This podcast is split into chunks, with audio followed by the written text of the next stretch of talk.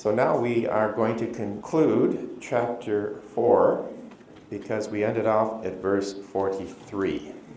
Verse 43 in chapter 4, and we'll try to get through chapter 5 in its entirety. Let's begin. Verse 43 After two days, Jesus departed to Galilee. For Jesus himself testified that a prophet has no honor in his own country. So when he came to Galilee, the Galileans welcomed him, having seen all that he had done in Jerusalem at the feast, for they too had gone to the feast. When Jesus says he's not honored in his own country, he's just come from the south, from Jerusalem. And the statement really, I think, summarizes in chapter 2, verse 20. This is John, the author of the gospel. Now, when Jesus was in Jerusalem at the Passover feast, many believed in his name when they saw the signs which he did. But Jesus did not trust himself to them because he knew all men and needed no one to bear witness of man, for he himself knew what man was. There's a sense in which Jesus acknowledges that, yes, people see the signs and they believe, but that's not the faith he's really wanting trying to bring them to a certain faith, but a faith in Christ by virtue of who he is and not the miracles. Because if they just trust in the miracles, that's what they're looking for, that's a shallow faith. That's probably what he's referring to here in the verses that I've just read in John chapter 4, verse 43 and 44. Scholars are a bit confused about it, but that's the best they can come up with. In verse 45, we hear, When he came to Galilee, the Galileans welcomed him, having seen all that he had done in Jerusalem at the feast, for they too had gone to the feast. Again, a sense that they welcome him because they have seen what he had done, they had seen the signs. Verse 46 So he came again to Cana in Galilee, where he had made water wine, and at Capernaum there was an official whose son was ill. Now, this official was probably in the court of Herod Antipas, who had killed John the Baptist, which means he was likely a Gentile and therefore further away from God than the Samaritan woman, in the sense that at least the Samaritans were half Jews and they had the Torah, at least they believed in the first five books, even though their faith was skewed with pagan worship as well. But Gentiles were much further away. Yet, here's Jesus, and he's going to work a miracle. At Capernaum, there was an official whose son was ill. When he heard that Jesus had come from Judea to Galilee, he went and begged him to come down and heal his son, for he was at the point of death. Now, again, the fact that this official wants Jesus to come down and actually be present at the healing is another aspect of having to see the sign. Jesus is going to take him on a journey because he rebuffs him. Jesus, therefore, verse 38, said to him, Unless you see signs and wonders, you will not believe. There's the initial rejection. Similar to what Jesus will say to the Canaanite woman, remember that incident where she comes to Jesus, and first the disciples try to shoo her away. And then she comes to Jesus. She's not in any way rebuffed. And Jesus rejects her as well. I was sent only to the lost sheep of Israel. Yet she perseveres. She doesn't go away. And he says again, It is not right to take the children's bread and toss it to the dogs. Now that's, a, that's an insult.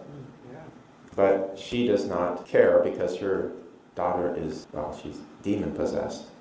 So, as a good mother, she perseveres and will not take no for an answer. And she replies, Yes, but isn't it okay for the dogs to eat the crumbs that fall from their master's table? And that's when Jesus says, Your daughter is healed. And the disciples are present when he does this. This is a learning experience for them is they are being taught by this woman perseverance and great faith and great faith and humility. And it's going to take them a long time to learn that. But the same thing is happening here because in John chapter 4, verse 38, when Jesus therefore said to him, Unless you see signs and wonders, you will not believe. The you is in the plural, which means it's not just being addressed to this one man, but to all people, including us. The official said to him, Sir, come down before my child dies. So now he's persevering in faith. Jesus said to him, Go, your son will live. There's the challenge. Will he go and trust Jesus' word from a distance? The man believed, verse 50, the word that Jesus spoke to him and went his way. So there's a yielding in faith. He trusts the word of Jesus. He doesn't have to have Jesus come all the way down to heal, but he believes. Jesus said to him, Go, your son will live. The man believed the word that Jesus spoke to him and went his way. As he was going down, his servants met him and told him that his son was living. So he asked them the hour when he began to mend, and they said to him, Yesterday at the seventh hour. So again, he's trying to get a sign here. The fever left him. The father knew that that was the hour when Jesus said to him, Your son will live. And he himself believed, and his all his household. Now he becomes an evangelist. He's testifying to his whole family of this miracle. And they all believe, similar to the woman at the well who testified to the whole community. Testimony is a major theme in this Gospel of John. So the comment is for us today, it's difficult to trust simply in the word that we hear, let's say at Mass or when we read the scriptures, when we are enmeshed in a materialistic world that really has to see signs to be satisfied. So, yes, it's very difficult, but that's where faith comes in. And the sacraments help us in that regard to trust Jesus. When we pray to Him and we trust in Jesus, that He will answer in the way that is best for us in that particular situation.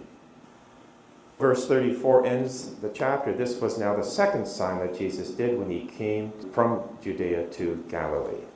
So the second sign. The first was the changing water into wine. Okay, now we begin chapter 5, and this begins a whole new section in John's Gospel in the sense that from chapters 5 to 10, we're going to hear about a number of Jewish feasts in the Old Testament Jesus is going to basically say, in so many words, that he is the fulfillment of each one of those feasts in himself. The whole liturgical aspect of the Old Testament Jewish feasts are now fulfilled in Christ. Now, we're not told in chapter 5 what the feast was in that particular sense, but scholars think it's probably Pentecost. But in chapter 6, it's the Passover, and then chapters 7 to 10 is all about the tabernacles. At the end of chapter 10, we have the, the feast of the dedication of the temple.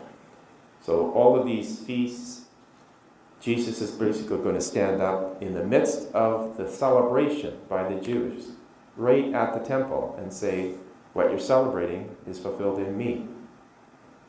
What is the Feast of Booths? The Feast of Booths is the Feast of Tabernacles. Oh, which is the journey of Israel through the desert after being released from Egypt. So that's the one context of chapter 5 is this fulfillment of all the Jewish feasts. The other context though is Jesus is going to unlock his own heart and his relationship with the Father and in a sense give us an introduction into the Trinity in this chapter. It's just a beginning of an understanding of how Jesus relates to the Father, that's going to cause the Jews to want to put him to death. Because they're going to think Jesus is claiming to be God, which he is, but for them, there's only one God. And the fact that Jesus says he is God means polytheism. They think Jesus is in competition with God, two gods. Jesus will be at pains to begin to explain yes, he is co equal, co substantial with the Father, in one nature, but he's also in a position of subordination. Pardon? Did he say he was God? Oh, he definitely says he's God in this chapter. This is one of the major themes of divinity in the whole New Testament, is right here in chapter 5. He's going to make the claim he is equal to the Father. Equal to. Equal to the Father. You can understand how it would be difficult for them to understand that. Especially the Jews will have great difficulty in understanding this. Exactly. And that's the reason they crucified him. Yes, that's why they crucified him. He was also a threat to the Pharisees, electing him to being part of their. Yes. So it's not just theological, but it's also political because the Pharisees are in charge. They want to remain in charge. They don't want this upstart, know nothing carpenter to say that they don't have the truth. Or at least they le- need to learn more about who God is. So it's a matter of jealousy. And only one who did step forward was Nicodemus. Well, Nicodemus at least is open to questioning Jesus, and he will, as I mentioned earlier, gradually come from that dark place into the light because he ends up defending Jesus before the Sanhedrin and then brings all the spices at the burial to honor. Now, we're not told anything more than that, but that's a good start. Okay, so that's a brief introduction into the context of the chapter. Let's go into the verses. Verse 1. After this, there was a feast of the Jews, and Jesus went up to Jerusalem. Now, there was in Jerusalem, by the sheep gate, a pool in Hebrew called Bethsaida, which has five porticos. In these lay a multitude of invalids, blind, lame, and paralyzed. Bethsaida really means house of mercy. Beth means house. Seda comes from the word hesed, which is that famous Old Testament word which means mercy. So it's house of mercy. Scholars think that Bethsaida probably was a pagan healing shrine prior to when the Israelites came in and conquered Jerusalem. There was this healing aspect that was known about this particular pool. And in fact, this pool, for many, many centuries, and especially when the scholars got into the act, they, they thought this was non existent. The pool was just uh, an invention of John. But in 1888, they actually discovered it. They dug it up. And it's, you can see it's a, it's a site that you can visit now. It's right near the church of uh, St. Anne's, it's right near the temple. But because the waters was stirred up occasionally, there was this thinking that an angel came down from heaven and stirred up the waters, and the first person in the pool, as the waters were being stirred up, would be healed. And that's why you have, if you're carefully reading chapter 5, verse 4 is missing. Verse 2 says, Now there is in Jerusalem by the sheep gate a pool in Hebrew called Bethsaida, which has five porticos. And then verse 3 In these lay a multitude of invalids, blind, lame, and paralyzed. Then it jumps to verse 5. Verse 4 is missing. That's because scholars believe that verse 4 was actually added later on. It was, it's not present in the most ancient Greek manuscripts. But they do give verse 4 in the footnote. So if you go to the bottom of the page, they quote the verse.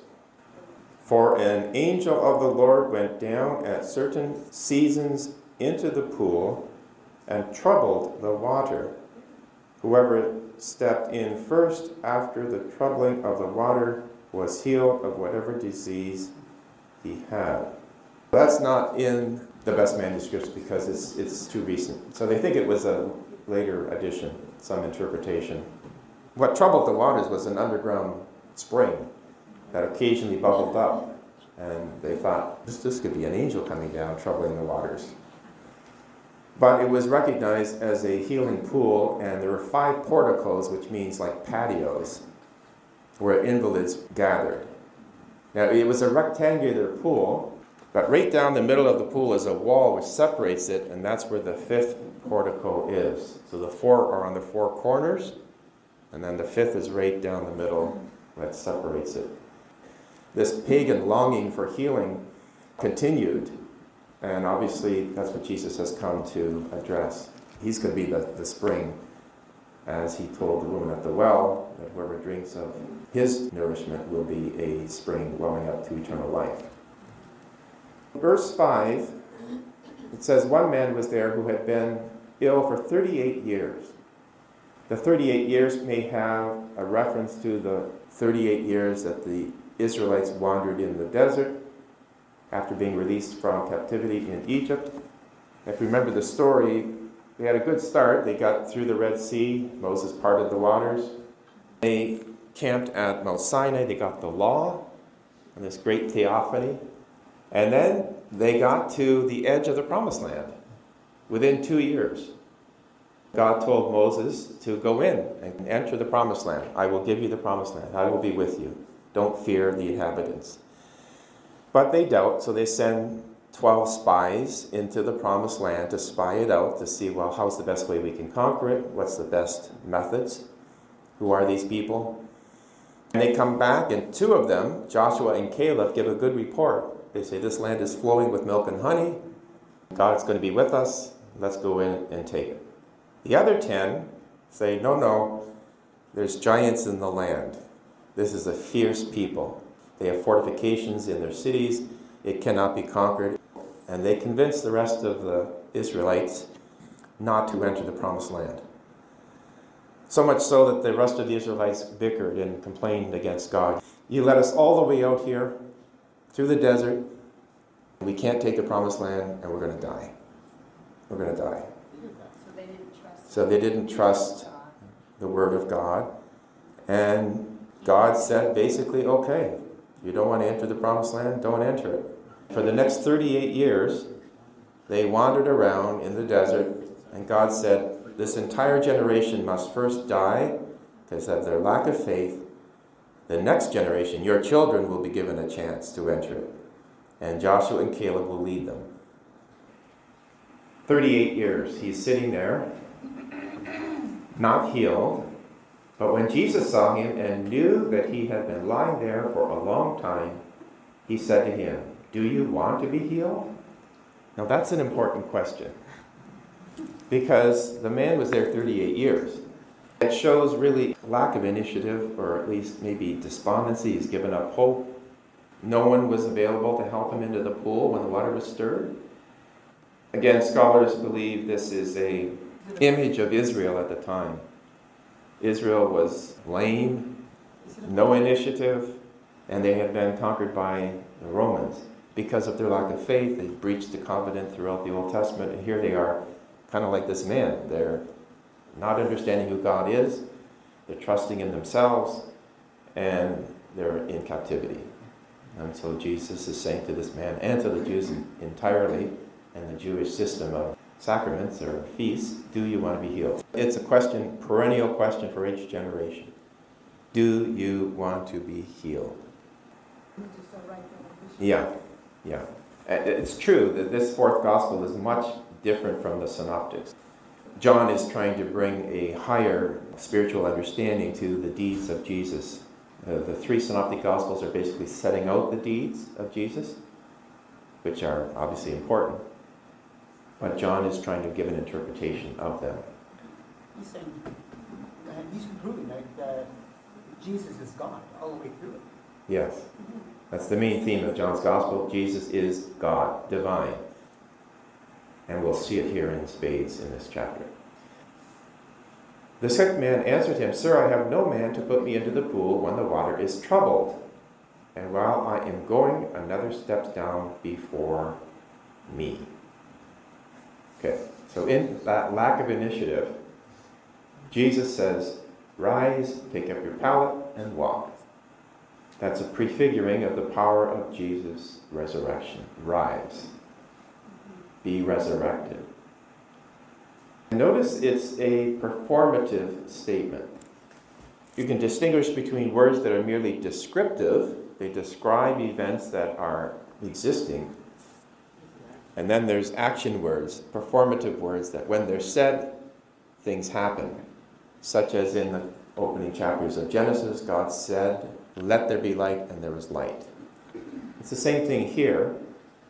Rise, and you will be healed, and exactly what is happening. That performative word is important for us as Catholics because the same performative words are said at Mass. When the priest in persona Christi says over the bread and the wine the very words that Jesus said at the Last Supper. And that changes the bread and wine into the body, blood, soul, and divinity of Christ. It's performative. It's a miracle. Same with the sacrament of reconciliation. Your sins are forgiven, the priest says. It's Christ speaking through the priest, and your sins are forgiven. Verse 9 And at once the man was healed, and he took up his pallet and walked. So far, so good. There's. But there's a problem. For that day was the Sabbath. Now, Jesus, throughout the synoptics and here, deliberately heals on the Sabbath. When he initiates a healing, it's on the Sabbath because he wants to pick a fight with the leaders. He wants to engage them in this conversation so that they can understand who he is. He's challenging their understanding of the Sabbath, their understanding of God, by this miracle. He does it deliberately on the Sabbath to engage mercifully with these Jewish leaders. He wants them to understand he's Lord of the Sabbath. Exactly. Yes. He wants them to understand that he is Lord of the Sabbath, which is how the Synoptic Gospels conclude this. Now, it's not said that way in John's Gospel, but in Luke chapter 6, that's the conclusion of that whole incident where, remember, Jesus is walking through the grain fields with his disciples. It's a Sabbath. They're hungry. They pick some corn. They rub it on their hands to get the kernels off the cob. And the, the leaders see that and say, Ah, you're harvesting on the Sabbath. You're breaking the law. Jesus says, I am Lord of the Sabbath, which is a claim to divinity. Verse 10 The Jews said to the man who was cured, It is the Sabbath. It is not lawful for you to carry your pallet. Seriously. Yeah, seriously. Now, this was not part of the original Mosaic law, but was added as part of the hundreds of regulations that Jewish leaders, Pharisees in particular, added, so that the entire law could pervade every aspect, every minutitia of life. Now, in their defense, the Pharisees are trying to establish this culture because once the temple was destroyed by the Babylonians, there was no more sacrifice. And that was what defined Israel, was their ability to sacrifice in the temple. Once that was destroyed, the Pharisees thought, well, let's emphasize the Mosaic law and make it so pervasive that every aspect of life is centered on that, which would then distinguish us from these pagans. The laws became a burden. And it became a burden, a huge burden. Well, there were 39 specific regulations on what constituted work on the Sabbath. One of them was you cannot carry a burden, like a heavy object, like your bed. So the Jewish leaders are quick to point this out. In verse 10, when it says, So the Jews said to the man, John's referring to the Jewish leaders. This is not the Jewish people in general, it's the leaders. When the Jews said to the man who was cured, It is the Sabbath, it is not lawful for you to carry your pallet. He answered them, The man who healed me said to me, Take up your pallet and walk. They asked him, Who is the man who said to you, Take up your pallet and walk? Now, here is the major theme throughout the Gospel of John and the Synoptics Who is Jesus? And it's a question in every generation has to answer. Who is Jesus? Is he just a good teacher? Human only? Or is he God who brought the entire universe into being and will judge it at the end of time? That was what Jesus asked his disciples Who do people say that I am? Some said, well, John the Baptist and Elijah and the prophets. And then Peter was the one who said, You are the Christ. And that's when Jesus builds his church on Peter and his confession of faith. Yes? Uh, an outstanding miracle has been performed. in front of all sorts of witnesses. And the only thing the Pharisees are interested in is. Yes, that's how incapacitated they were at the time, which is why this man is lying invalid 38 years. He's a emblem of the Israelites at the time. They're totally anemic. All they can think about is the law and their particular interpretation of it, nitpicking, rather than see this great miracle and say, oh, who is this who can heal a man lame 38 years? Yes, this is the beginning of the controversy right here. The question was, is this the beginning of the controversy? And it, it is. Jesus, and the scholars will all say this, this is the beginning of the end for Jesus because to claim to be God, to claim to have authority on the Sabbath, to have the very prerogatives God has, because only God can work on the Sabbath, even the Jews would acknowledge that, and only God can really heal. But here's Jesus doing both, and they, they can't t- tolerate that. Take up your pallet and walk. Now, the man who had been healed did not know who it was, for Jesus had withdrawn, as there was a crowd in the place. Afterward, Jesus found him in the temple and said to him, See, you are well. Sin no more that nothing worse befall you. Though there's an important point. Yes, Jesus heals him physically, but the real question is has he been healed spiritually? Because the worst thing that can happen to a person is they die in their sins and then they're eternally lost. So sin no more. And this will be right through the entire New Testament. When someone is paralyzed, yes, it's a physical ailment, but it's a image or a symbol of spiritual paralysis, which is caused by sin. Not that the person himself, his sin caused the paralysis, but Jesus is going to use throughout the synoptics, all four gospels, he's going to use paralysis and, and other infirmities as a bridge to the higher realm of spiritual health. It says you can clean it up, but then eventually, if you still sin, more. Something worse will happen. That's right. We'll see one example of this. Hebrews chapter 10, verse 26. For if we sin deliberately after receiving the knowledge of the truth, there no longer remains a sacrifice for sins, but a fearful prospect of judgment and a fury of fire which will consume the adversaries. That's why Jesus here is saying to this man who has been physically healed, Sin no more. You've met me, and I've healed you physically, but something worse can happen to you. So sin no more. And that's basically the advice we get when we come to the sacrament of confession. Your sins are forgiven, sin no more. That nothing worse befall you, the text says. Verse 15 The man went away and told the Jews that it was Jesus who had healed him. Again, testimony, the theme of testimony. The man can't help but share the good news. Yes. Just like the woman at the well, this man can't keep it to himself. The man went away and told the Jews that it was Jesus who had healed him. And this is why the Jews persecuted Jesus, because he did this on the Sabbath. Violating the Sabbath and healing, that's divine prerogatives. Here's Jesus, not divine, according to these Jewish leaders. But Jesus answered them, My Father is working still, and I am working. That's a claim to divinity. It's my Father. Personal, my Father. I am the Father's Son. Since He is working on the Sabbath, I can work because we're equal. That's implied in His statement. And the Jews, they would have held that God still works even on the Sabbath because he holds the universe in existence. If he were to stop working, the universe would basically not exist.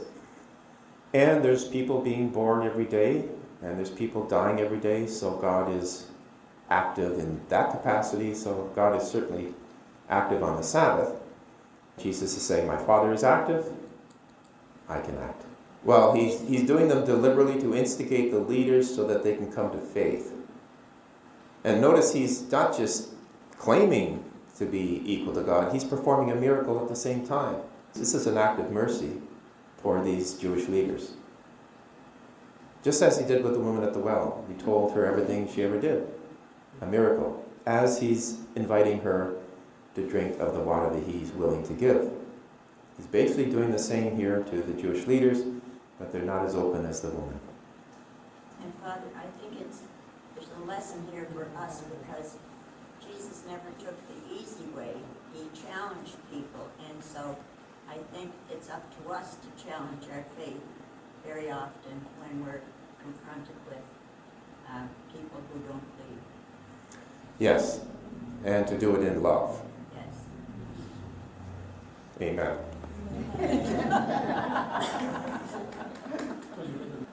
Continuing verse 18 This was why the Jews sought all the more to kill him, because he not only broke the Sabbath, but also called God his Father, making himself equal to God, which for Jews was polytheism. Two gods cannot happen.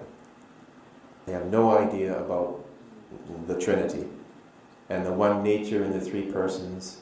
And did they say that was blasphemy too? Yeah, it's, it's definitely blasphemy. So let's see how Jesus responds. And these next verses are really probably the strongest statements of Jesus' claim to divinity there are. Jesus said to them, Truly, truly, so amen, amen. Pay attention. I say to you, the Son can do nothing of his own accord, but only what he sees the Father doing. Jesus is now introducing a relationship with the Father in some kind of subordination or obedience or dependency.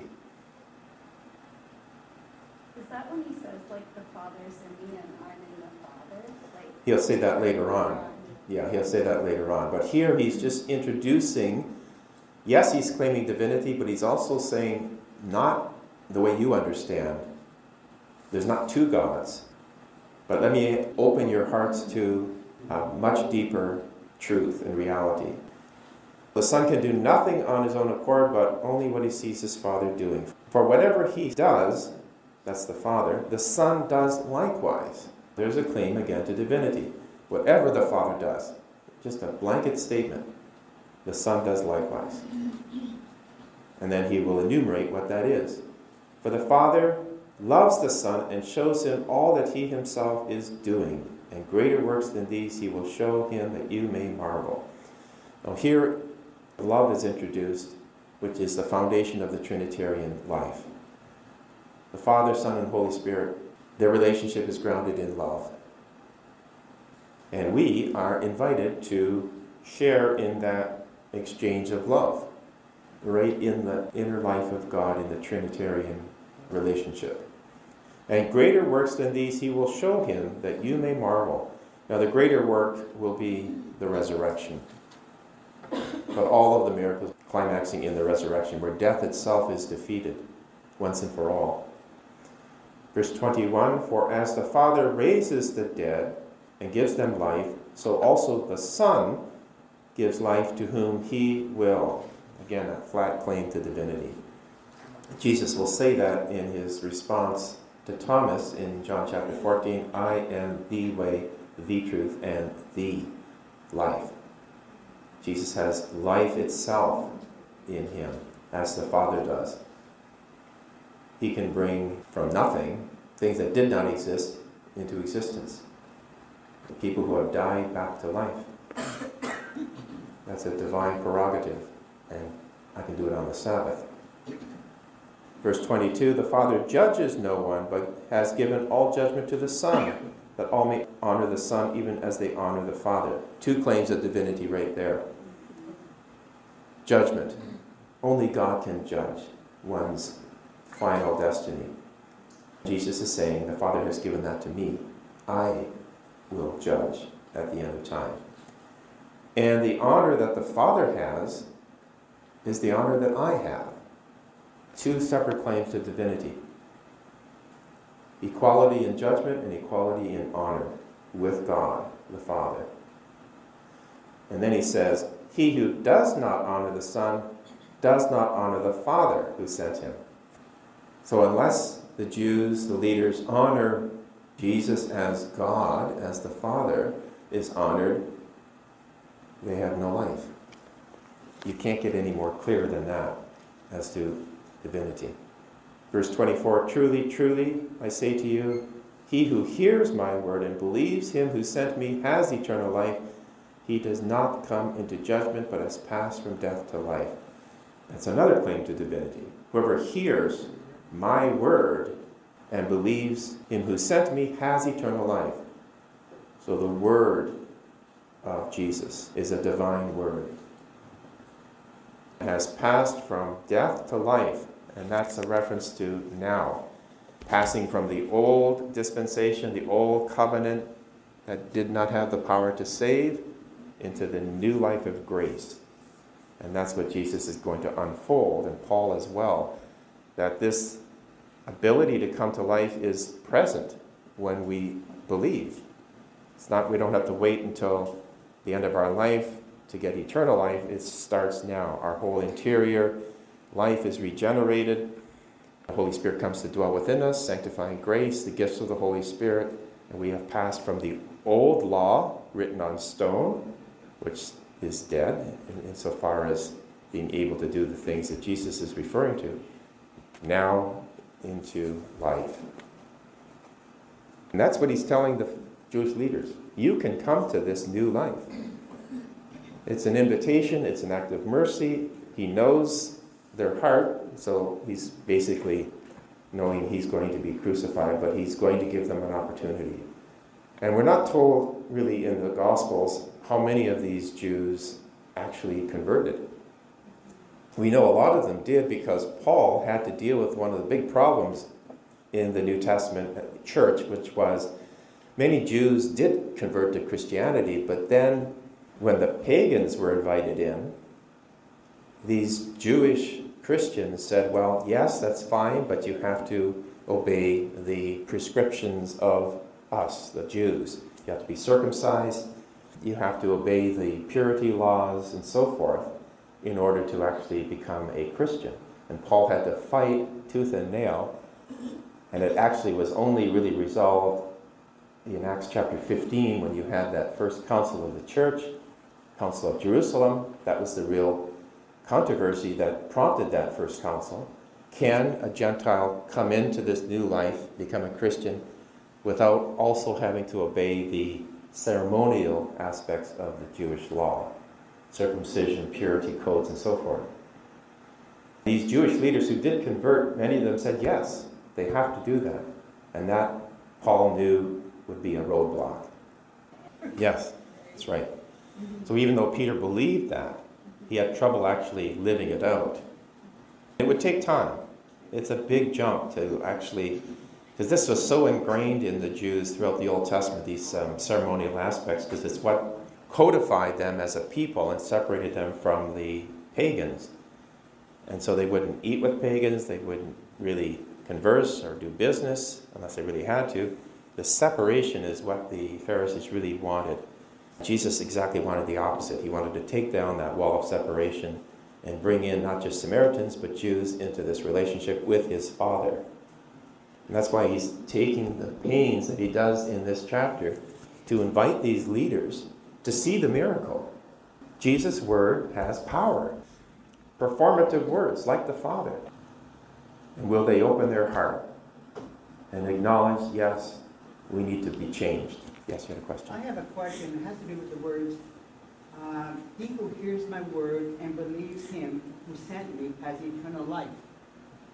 Does that eternal life for us uh, uh begin when we accept Jesus as our Savior? It begins in baptism, but also with faith. So the two have to go hand in hand. Baptism without faith won't do much. And get you in the door. Both are necessary. Yes.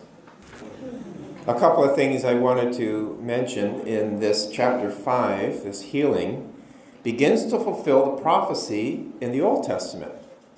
And in particular, and this is one of many, Isaiah chapter 35 verses 5 and 6. And I'll just read the quote. God speaking through the prophet Isaiah with respect to the Messiah.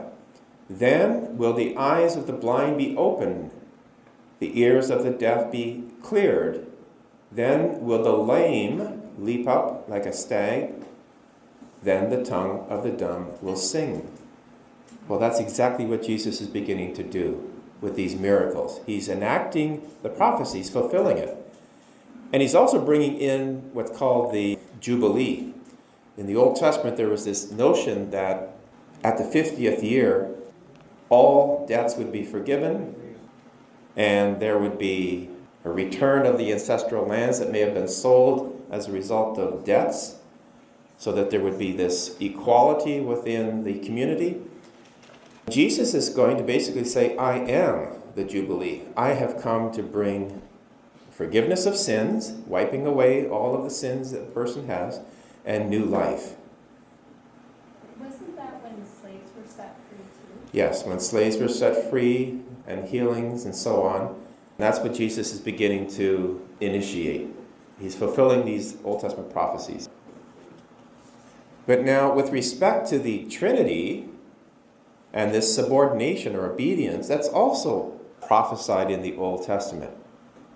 And I'm going to just read to you a quote from Deuteronomy, one of the five books of the Torah.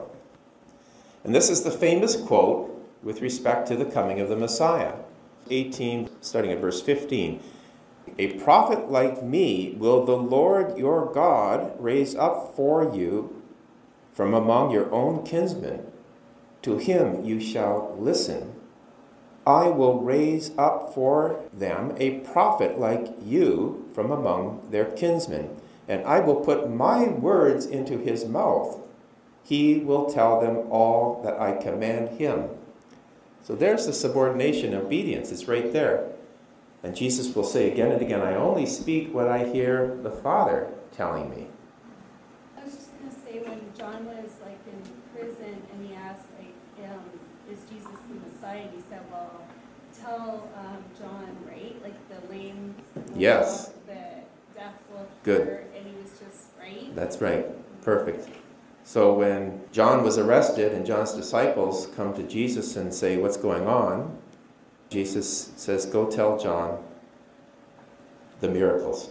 Because John would know that's a fulfillment of the prophecies. The deaf will hear, the mute will speak, and the lame will walk. Okay, so back to chapter 5, verse 25. Truly, truly, I say to you, the hour is coming, and now is, when the dead will hear the voice of the Son of God, and those who hear will live. For as the Father has life in himself, so he has granted the Son also to have life in himself, and has given him authority to execute judgment because he is the Son of Man. A lot said there. There's a sense in which this new life begins now, not just in the future, now, when we come and accept Christ as the Messiah, new life. That will happen when we're baptized in that faith and our souls are flooded with God's regenerating grace. The life of the Trinity comes to inhabit us. And that's the, how intimate the relationship is. That's why it's so important to remain in sanctifying grace, which is why we have the sacrament of confession. Okay, yes, good question. So, what does the voice mean when you hear the voice of the Son of God? Again, you got to go back into the Old Testament because the voice of God is depicted as very powerful. For example, Psalm 29. Let's just go there for a second because this whole psalm is dedicated to the powerful voice of God. So it says, Give to the Lord the glory due God's name, bow down before the Lord's holy splendor. This is Psalm 29. The voice of the Lord is over the waters. The God of glory thunders. The voice of the Lord is power. The voice of the Lord is splendor. The voice of the Lord cracks the cedars. The Lord splinters the cedars of Lebanon, and so on. The voice of the Lord strikes with fiery flame. The voice of the Lord rocks the desert. The voice of the Lord is what's being referenced here because of the power of God's word. And when the Israelites heard that, they were scared. They were very scared, and Very, very that's right. At Sinai, for example, at Theophany, they were scared. And rightly so, because they were still in sin. Truly, truly, I say to you, the hour is coming and now is, present tense, when the dead will hear the voice of the Son of God, and those who hear will live. Now, that's a reference to Lazarus, because what happens is Jesus goes right into his tomb and speaks, Come out, Lazarus. Lazarus hears the voice and is raised from the dead. Now, he's not raised to eternal life, he's raised from the dead. And what Jesus is saying is that the hour is coming and now is when the dead will hear the voice of the Son of God, and those who hear will live. And he's referring mostly to that conversion from the death of sin into the new life of grace which begins now, because we've accepted the Word of God. Um, My question is, um, the statement says, "The dead will hear the voice of God, and those who hear will live." Is Jesus talking about the spiritually dead? Yeah. And, uh, Most primarily, he's speaking about the spiritually dead. and if they hear, even though they're dead, if they, they hear them, they believe them, they accept them, they have eternal life. Right. So they're given a second chance in reality. And we're given many chances. They're giving another chance. Yes. So that's primarily what he means is that spiritual rebirth, which the Old Testament could not give. The law could not do that. The voice of Jesus will for those who listen and obey. So the Father has life in himself. We know that from God's revelation to Moses at the burning bush when Moses investigated this bush burning but not being consumed and hears a voice. When Moses says, Well, who are you? The reply is, I am who I am, which is Yahweh, which means life itself. Not partially, I am who I am. My existence is equal to my essence. Now, that's a philosophical interpretation of that verse, but basically, God always existed, always will existed. He has life in himself and has given that to the Son so that the Son may have life in himself. There's again claim to divinity. Which is why Jesus says, I am the way, the truth, and the life. And that theme is repeated in the prologue as well. Verse 27 and has given him authority to execute judgment because he is the Son of Man. We've gone through the Son of Man reference from Daniel chapter 7 which is a title of divinity, and Jesus is going to adopt that title as his favorite designation, Son of Man. The one who came on the clouds to the Ancient of Days, and the Ancient of Days being the Father, conferred uh, eternal kingdom on the Son, and all who were present, thousands upon thousands, were given to the Son. Verse 28 Do not marvel at this, for the hour is coming. Notice the theme, the hour that was referenced earlier at the wedding feast at Cana. My hour has not yet come, but Mary persists, and Jesus begins his ministry. The hour refers to his death and resurrection. For the hour is coming when all who are in the tombs will hear his voice. There's the voice again. And come forth those who have done good. Now, here he's referring to the end of time, the second coming those who have done good to the resurrection of life, and those who have done evil to the resurrection of judgment. Again, notice good works is essential for salvation. You're not saved by faith alone, confessing Jesus as Lord and Savior, and then, well, not doing good, but doing evil. No.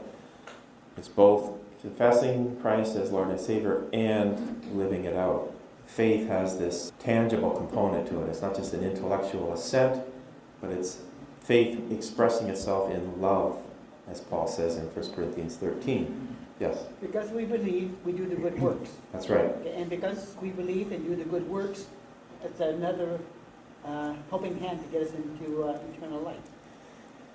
You can't separate works from faith, as James says. Faith without works is dead. He says it point blank. The only time we hear faith alone is addressed by James saying, faith alone, not sufficient.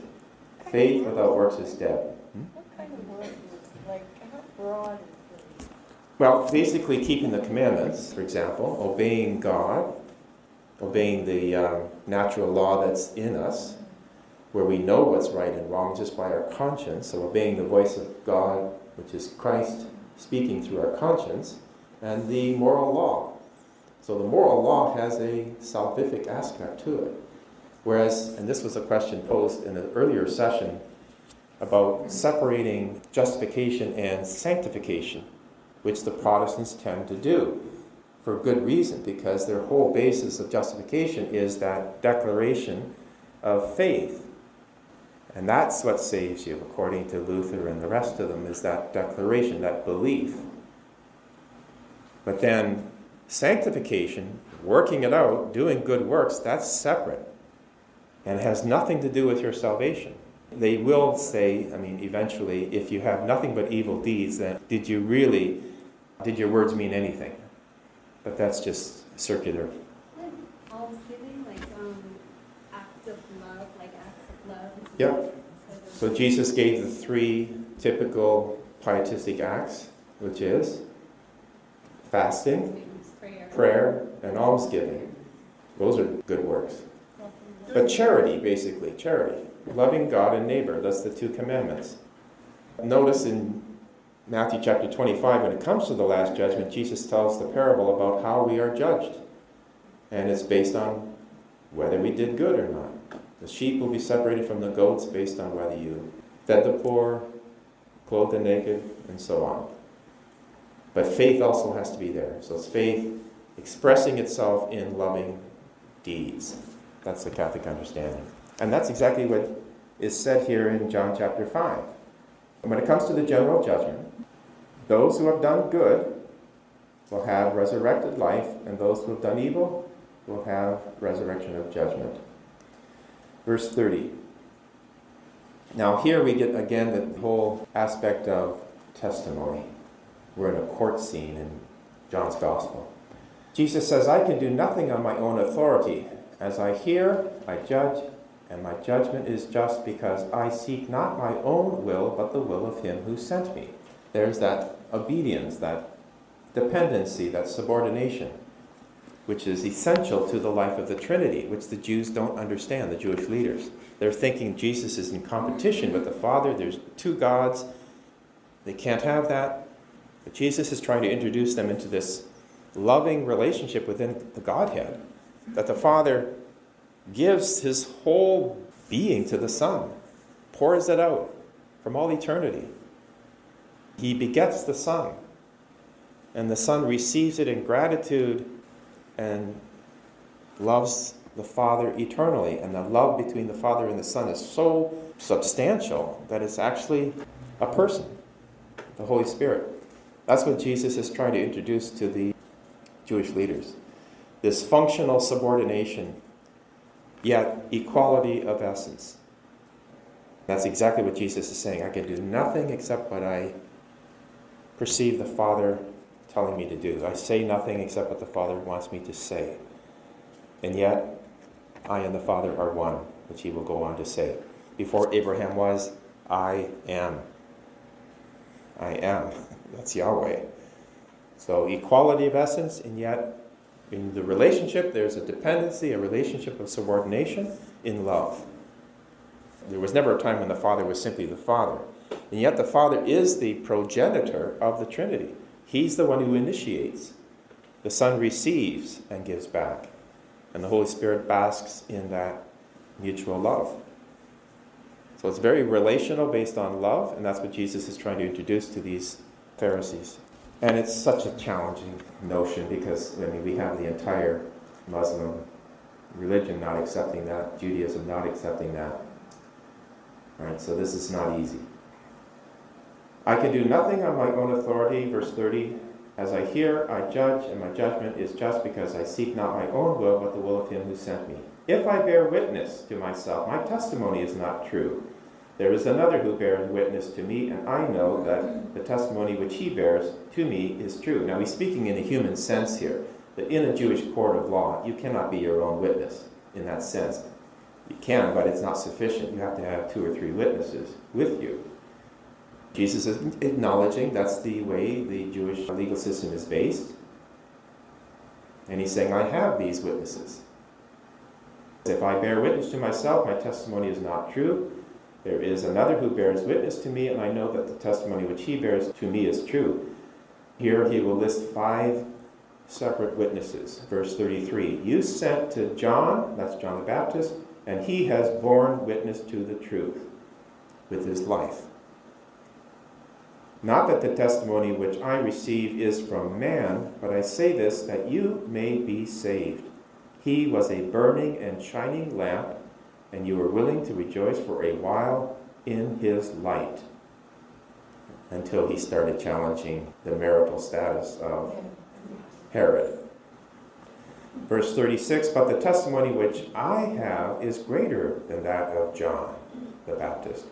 For the works which the Father has granted me to accomplish, these very works which I am doing bear me witness that the Father has sent me. So the miracles, the works, that's another aspect of testimony. Verse 37 And the Father who sent me has himself borne witness to me. So the Father is the third witness.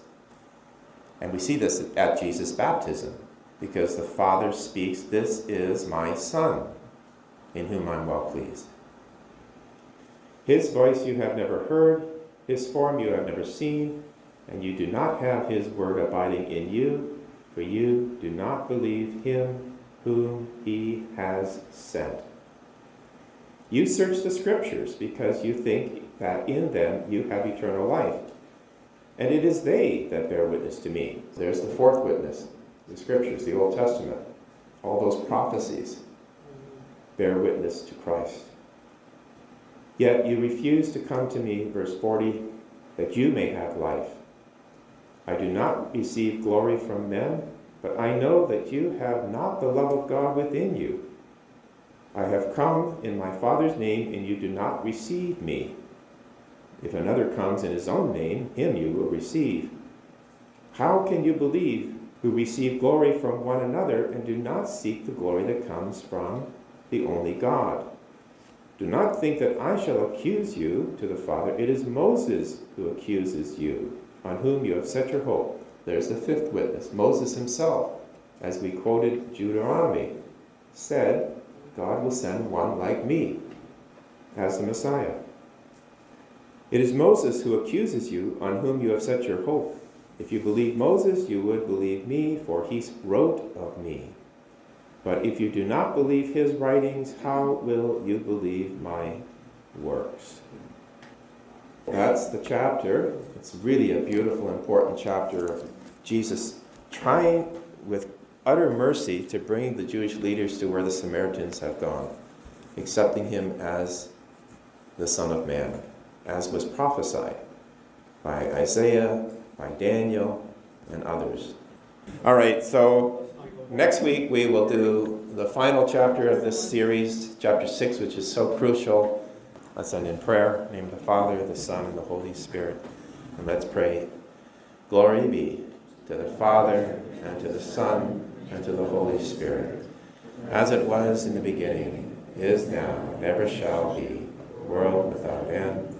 Amen. In the name of the Father, the Son, and the Holy Spirit. Amen.